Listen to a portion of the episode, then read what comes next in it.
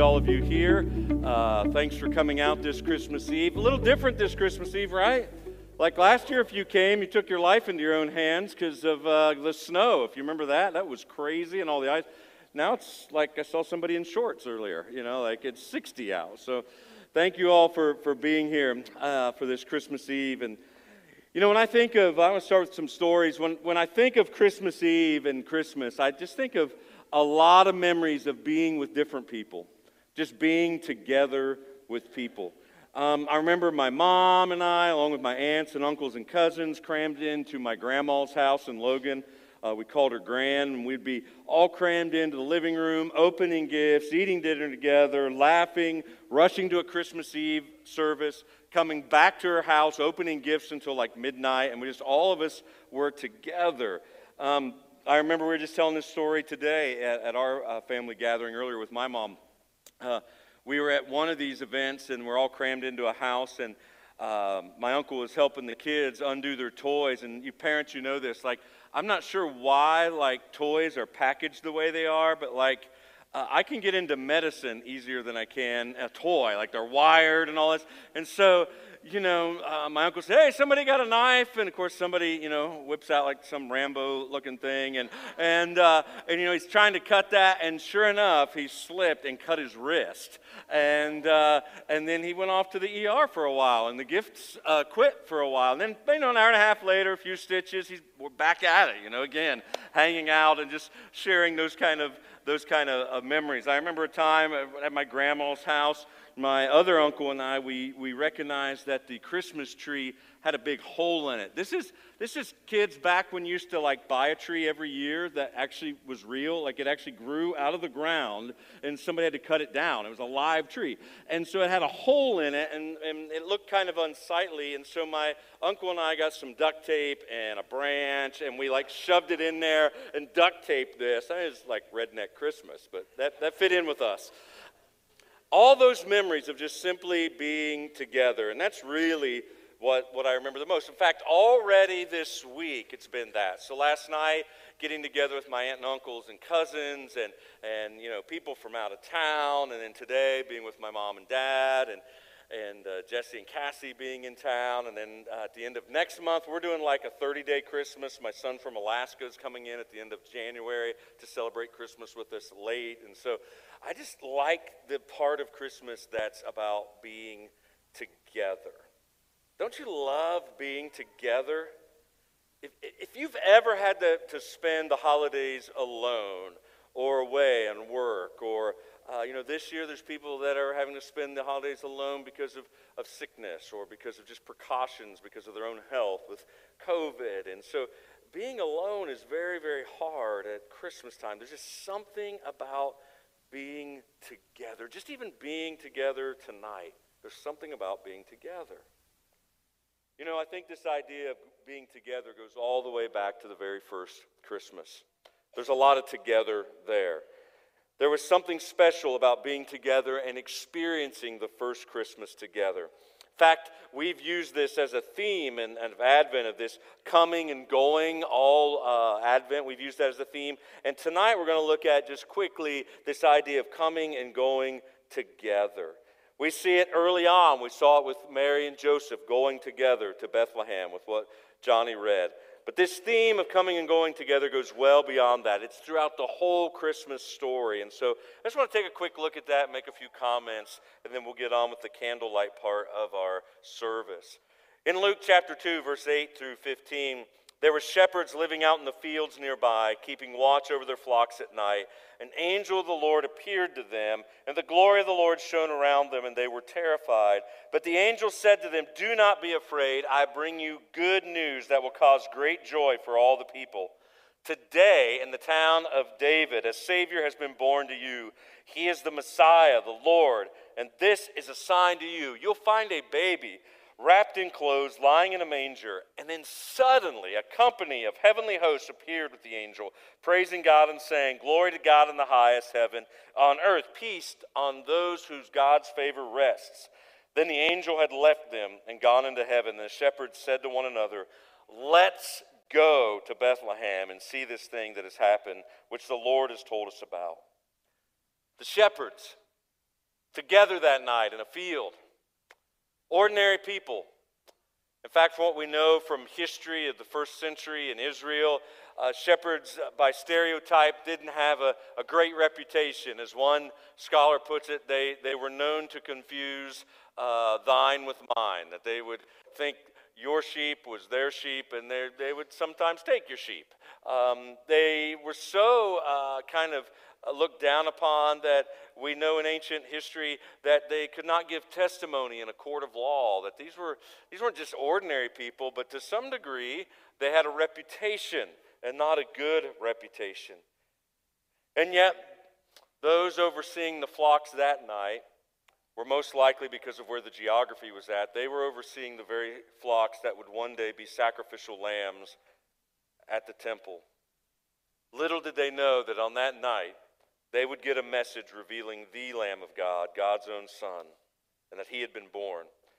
The message they received is that a Savior, God's anointed of anointed, the Messiah was born, a humble king in the manger. And how do these shepherds respond? They say, Let's go together. Let's go see this thing that they've told us about.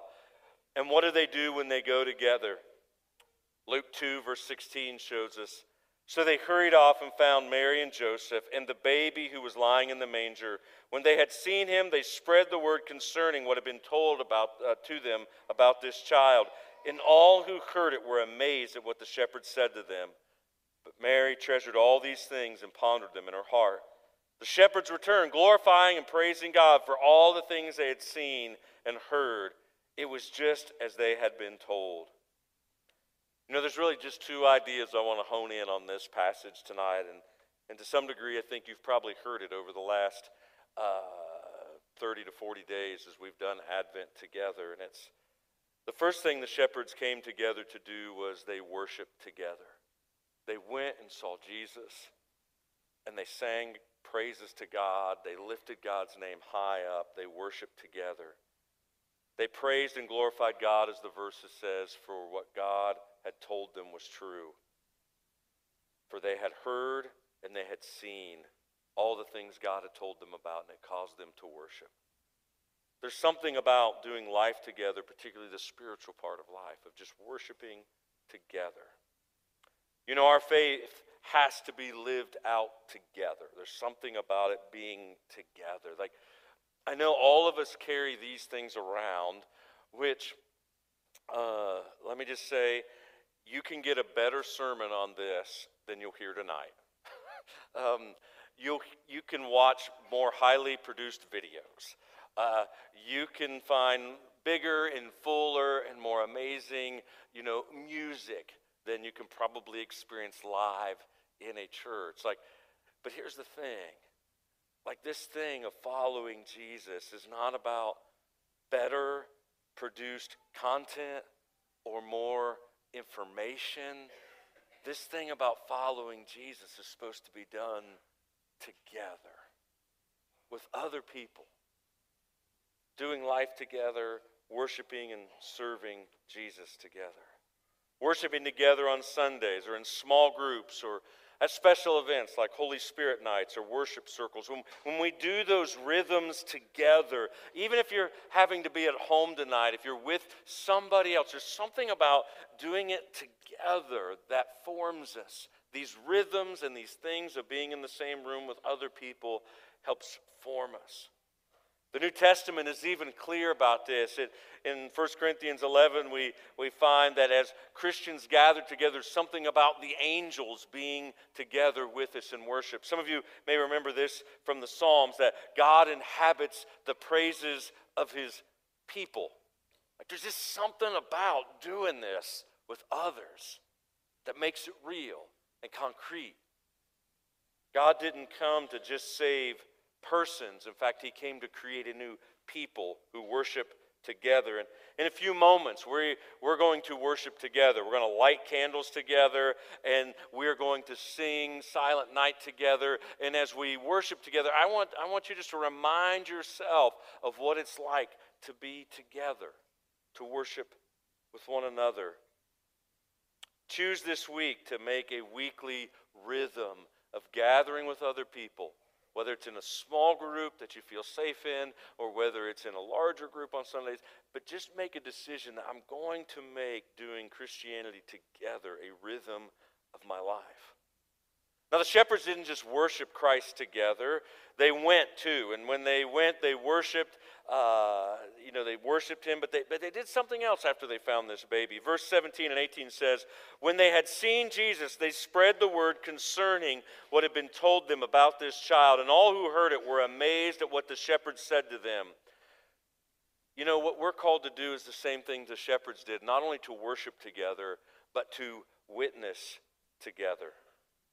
The shepherds went together to witness and to share their faith. And, and we see this throughout Jesus' ministry that it wasn't just one person going out, but like when Jesus sent his disciples out, he set them out in twos and pairs to go out and to witness together. That even the act of sharing Jesus with other people is to be done in a community type of setting.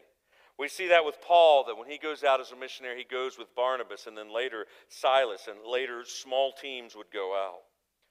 This church was started by a small team and a house on the east side of town. There's, there's just something about doing it together and witnessing together. I saw this recently on our trip to, to Brazil, and a couple of the folks that went uh, are here today. I know Mickey and Jack are for sure in the room. I saw them. Maybe a couple of others are too. But there was just something about witnessing together, uh, spurring one another on to pray with other people, to celebrate together, to pray together, all of this stuff. There's just something about that. And, and I noticed that as we witnessed together, our boldness increased. And there was also a little bit of accountability to it, too. That trip and those times there is a microcosm of what I think church is supposed to be about that we need one another. And we're more apt to do what we're supposed to be doing and we all want to do. And we're more apt to have fun doing it when we do it together. Some of you heard this story I shared a few weeks ago. I was at the Der Dutchman in Plain City. Uh, my, my folks and I, my aunt and uncle and cousins and their kids, and we, we had Thanksgiving dinner at the Amish restaurant there. And so we're waiting, and, and Emmy and I went into the gift shop and then in the bakery to get some stuff. And while uh, we're waiting uh, to be seated, and so we finish, and our family has already been seated, so we want to get in there. And and so as we as we walk out, uh, there was a rather tall gentleman with like the biggest neck brace I've ever seen. This thing was super high. His neck was stretched, and and he's like he just doesn't look good, and he's kind of stumbling. And we we pass him, and and Emmy, my 16 year old daughter, says, "Dad, we ought to really pray for that guy." I'm, and we'd already passed him. I said, Emmy, you know, our family's been seated. Um, you know, it's going to be awkward to like go up and hey, you know, chase this guy down. Can we pray for you? You know, I just and and besides, it, it's Der Dutchman. It's it's the buffet. like there are noodles right now waiting for me, and um, she continued to, you know, strongly encourage, badger, convict, and me, and. She goes, Dad, I think we're really supposed to pray for him. Okay guess I'm the pastor. I'll do this. And so we we go out, and the, by this time the guy's outside, and he's leaning up, waiting for somebody in the parking lot to come and get him. And we introduce ourselves, and he tells us a story about how he had had major neck surgery, quite a few pins put in his neck, and all of the pins had sheared off. And he's going to have to have the surgery completely redone. They're going to have to take the pins out, redo the whole thing. Can we pray for you right now? I guess I'd like that. So we got to pray for him. I didn't see anything dramatic happen right then, but I know a guy was encouraged and loved on, and he knew God cared about him, and a few other people did. And I learned another lesson again about the importance of doing life together. Like, because we were together, I did what I was supposed to do. And it's so important, I think, when it comes to witnessing that we do it together to hold one another accountable and encourage one another. You know, we're going to give you all an opportunity after this service to do this. And kids, if you're in the room, I really want you to listen up. And I want you to put the same pressure and manipulation on your parents that Emmy put on me. So, so you know, listen up. Um, no, seriously. Um, if, if you don't have to manipulate them, just embarrass them. Um, And if, you're, if you came alone, even before I tell you what, what I'd love for us to do tonight, if you came alone and, and you want to practice witnessing together, maybe think of somebody else in the room you could join in with. You know, we have quite a few dozens of donuts out there that are labeled with places around town where people are working tonight police stations, firehouses, gas stations, nursing homes, the ER, just different places around town. And they're labeled already with an address. And what we would love to do is to give us an opportunity to do what the shepherds did, which is to simply go away not only worshiping together, but to witness of how good Jesus is and how he loves us, and to show a little bit of love to people tonight.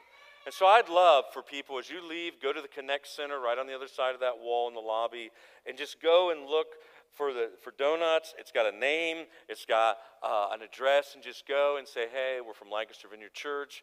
We simply want to show God's love in a practical way." And, and nothing really says God loves you like donuts, right?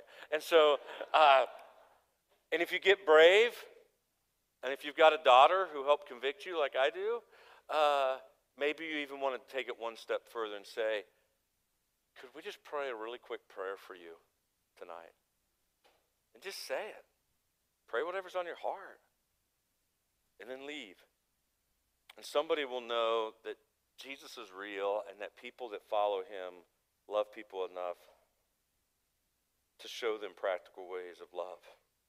And it'll be a witness. So when service is over, go out there and pick up a box and go make a delivery. Um, and the labels will tell you where to go. You know, I'm imploring you to make a decision tonight that you will carry this on for the new year, that you will choose to come to worship together and then go to, to witness together. In fact, as you came in, maybe you noticed the signs above the door that said "Come to worship," and then on as you leave, there's there's door there's signs above the doors that say "Go and tell." And it's just a reminder that as we gather here, we gather to worship Jesus, and then as we go out, we go to witness together. Now, I know it occurs to me as I wrap up my talk that there may be people in the room tonight who have never made a decision to follow Jesus, that even before you could make a decision to worship together or to witness together, there's one more decision you need to make actually before both those things, and that's simply to give your life to Jesus, to follow Him. You know, in this Christmas story we read tonight, the angel said, Peace and goodwill towards men on whom God's favor rests. Here's something we don't often recognize in the Christmas story peace and goodwill aren't guaranteed for everybody. According to this passage, peace and goodwill from God rests on those whom God's favor rests. And what that is, is this God's favor rests on those people who receive His grace, who recognize their need, who say, I can't follow or I can't do right on my own. I can't make sense of my life without Jesus. I can't trust even my own discernment of right and wrong. Like, I need somebody to be in charge of my life. I can't do it. And so, Jesus, I choose to follow you. Who gets God's favor? Is it perfect people? Absolutely not. Plenty of imperfect people get God's favor and his peace. Is it people who earn God's favor? No, nobody measures up to God's ideal. So, who gets God's favor and who in turn gets peace with God? Well, when this baby Jesus would grow up, people would ask him similar questions. How do we please God? How do we do the work that God requires us to do? What's God's will for our lives that we might have his favor? And Jesus simply answered those questions this way What God requires is this believe in me, the one whom he sent. Later on in the scriptures, it says, without faith, it's impossible to please God. So Christmas doesn't bring peace to everyone. As John Piper puts it, the key that unlocks the treasure chest of God's peace is faith in the promises of God. So Paul prays, May the God of hope fill you with all joy and peace in believing. That there's something about believing Jesus, putting faith in Jesus, that then brings God's favor and peace into our lives. It's not an intellectual uh, assent but trusting Jesus is actually that you would trust Him enough that you'll do life the way.